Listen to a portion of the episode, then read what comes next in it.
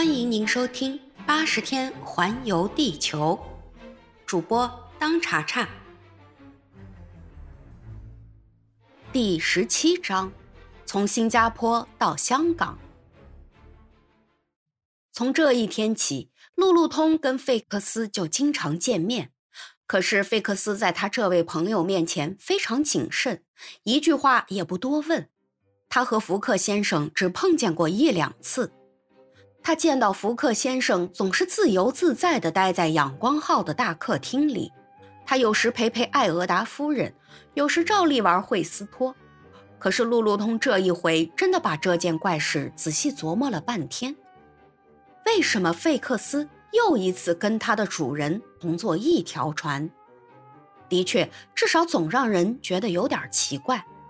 这位费克斯先生人很体面，待人又殷勤得不得了。先是在苏伊士碰见他，他成了蒙古号。后来他在孟买下船了，他说要留在孟买。可是这回在一条去香港的仰光号，却又碰见了他。一句话说透了，他是寸步不离地紧盯着福克先生。那么这件事就值得考虑考虑了。要说碰巧吧，那也太奇怪了。这个费克斯是谁派来的呢？路路通现在敢拿他的拖鞋打赌，他是非常珍视自己的拖鞋的。他断定费克斯又准会跟他们同时离开香港，也许又会坐同一条船。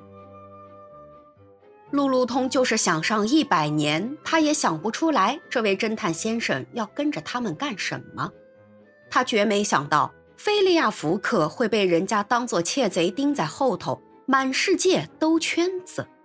但是路路通是属于那种对任何事情都能找出答案的人，他现在一下子恍然大悟了。他找到费克斯一直叮嘱他们的答案，而且说真话，这个答案倒像是合情合理的。其实，在路路通看来，费克斯只是，也只会是改良俱乐部和福克打赌的同僚们派来跟踪的人。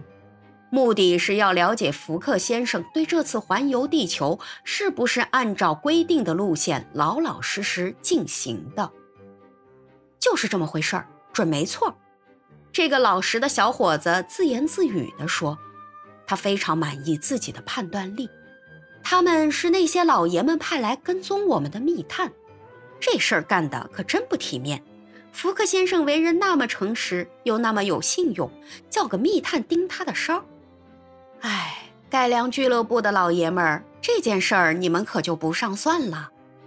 路路通对自己的发现非常得意，但是他决定一点儿也不跟福克先生讲，因为他怕把改良俱乐部老爷们儿的这种不正当的怀疑告诉他主人，会伤他主人的自尊心。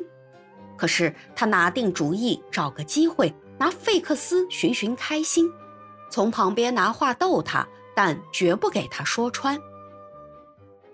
十月三十日，星期三下午，阳光号进入了马六甲半岛和苏门答腊当中的马六甲海峡。许多险峻秀丽的小山岛吸引着游客们的注意，使他们顾不得再去欣赏苏门答腊的风光。第二天早晨四点钟，阳光号比规定航行时间提前半天到达新加坡。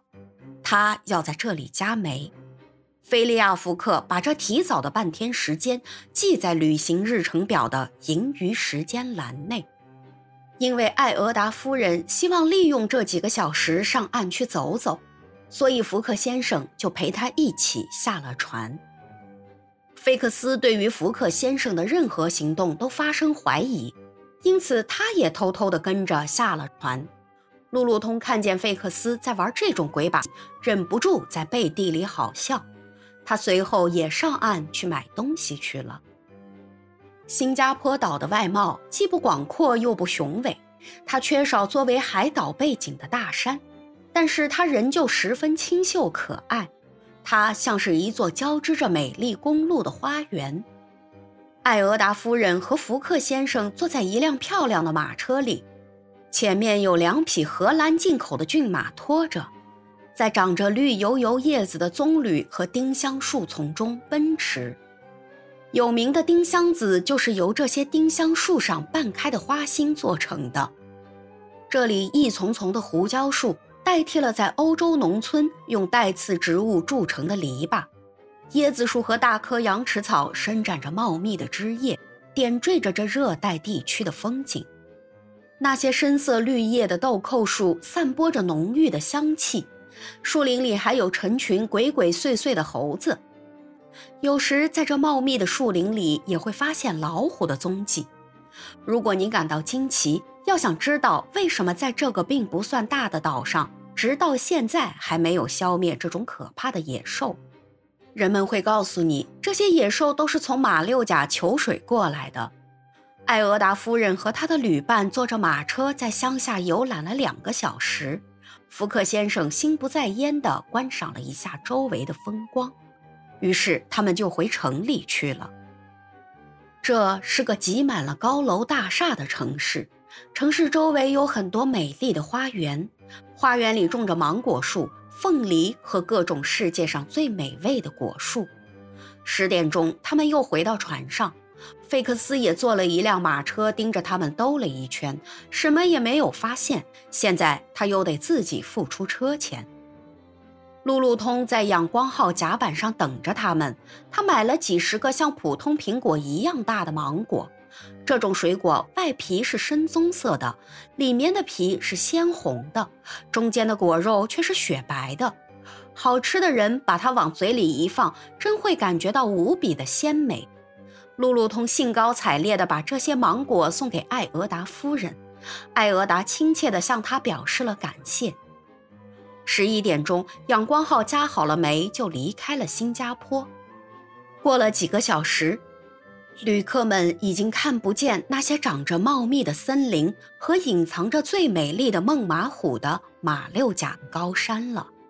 新加坡距离这个从中国海岸割出去一小块的英国领地香港约一千三百海里。菲利亚福克希望至多不超过六天的时间到达香港，以便赶上十一月六日从那里开往日本大商港横滨的那一班客船。阳光号上的客人非常多，很多都是在新加坡上的船。其中有印度人、西兰人、中国人、马来人和葡萄牙人，他们大多数都是二等舱的旅客。天气本来一直相当好，但是随着半圆的月亮在东方出现的时候，天气变坏了。海上滚动着巨浪，海风有时刮得很紧。幸亏风是从东南方吹来的，它有利于仰光号的航行。当风向还是比较顺利的时候，船长命令张起全部船帆。阳光号上有双桅船的装备，它经常张起前桅帆和两个角帆航行。由于海风和引擎的双重动力，航行的速度大大提高。阳光号就这样在急促而有时使人晕眩的海浪中，沿着安南和交趾支那的海岸前进。船上大部分的旅客由于船身不停的颠簸而晕船了。造成这种情况的主要原因，与其说是海浪，倒不如说是仰光号本身。说实在话，这些在中国沿海航行的半岛公司的轮船，在构造方面确实有严重的缺点。对于空船和满载两种排水量的比例计算得很不正确，因此就经不起海上的风浪。它们底部不透水的密封水舱容积也不够大，用海船上的术语来说，就是喝饱了。所以在这种情况下，只要再有几个大浪头打到船上，它就不能再照原样航行了。这种船要和法国的皇后号和柬埔寨号那些游船来比，即使不比引擎和蒸汽机，就是光比船型也差得很远。像皇后号这一类法国游船，按照工程师的计算，即使进入舱底的海水重量等于游船本身的重量，也不会沉船。可是半岛公司的船，从加尔各答号、高丽号一直到仰光号，只要进入海水的重量达到船身重量的六分之一，船身就会沉入海底。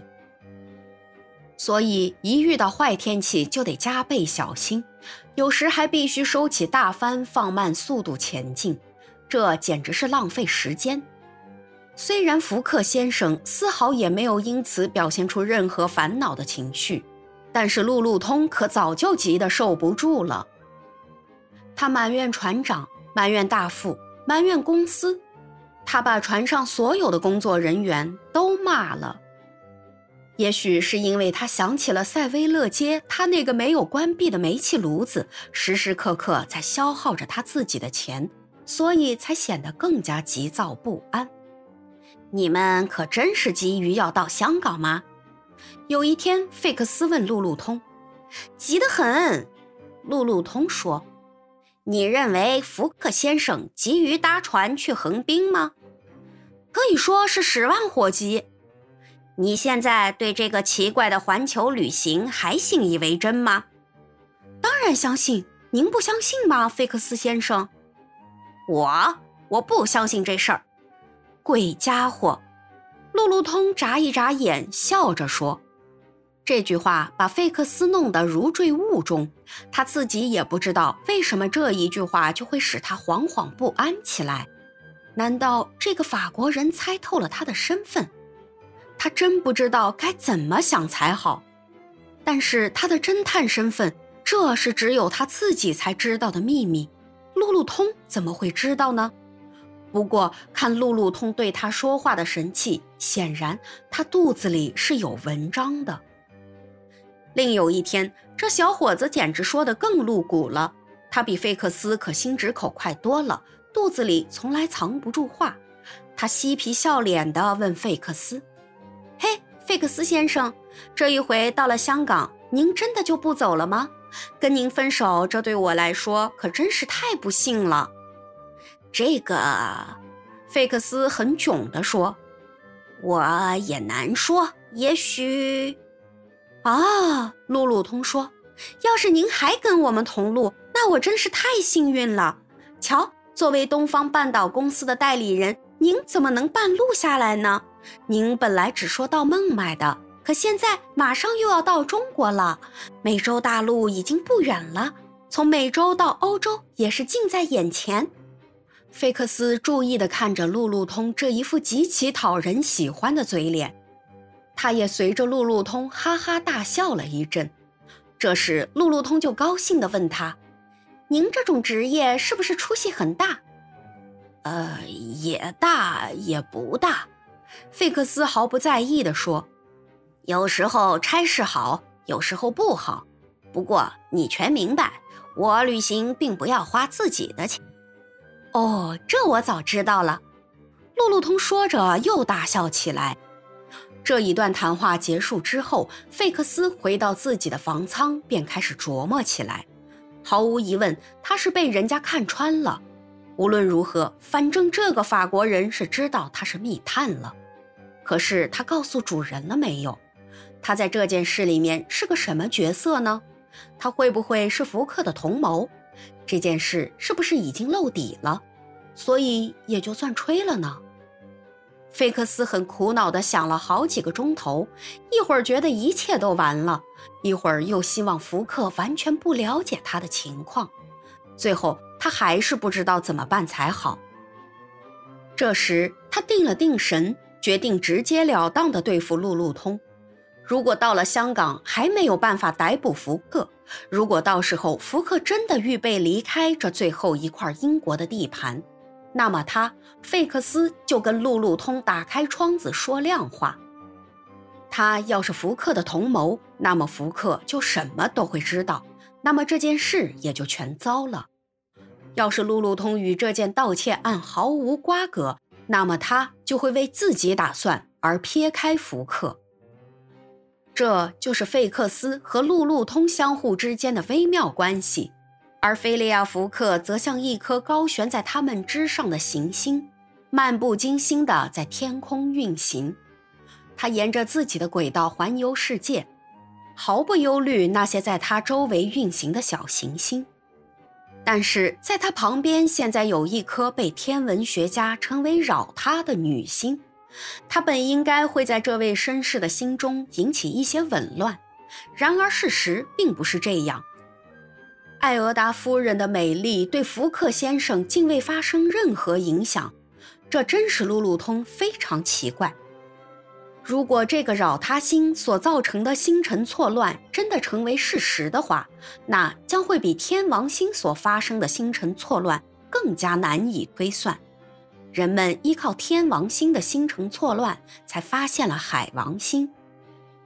不错，这件事使路路通天天都感到奇怪。他从年轻的艾俄达夫人眼里看出了他对自己主人的无限感激，而菲利亚福克心里显然只想到英勇果敢的，而不是含情脉脉的尽自己的义务。至于目前旅行中可能碰到的事，以及这些事对他可能产生的影响，他根本没有放在心上。可是路路通却一直心神不定。有一天，他伏在机车间的栏杆上，看着这架有时像发怒似的大机器在飞快运转。这时，由于船身急剧的前后颠簸，推进器一露出水面就飞快的空转，于是活塞的运动就引起蒸汽不停的噼啪爆炸。路路通看了这种情况，好像他自己也要给气炸了。机器空转了，他嚷着说：“船不走了。”瞧瞧这些英国人呐，哎，这要是一条美国人的船，他们宁愿让它炸了，也不会让它像这样老牛拖破车似的跟咱们耗时间、耗蘑菇了。本集已播讲完毕，感谢您的收听。如果喜欢，欢迎您免费订阅本专辑。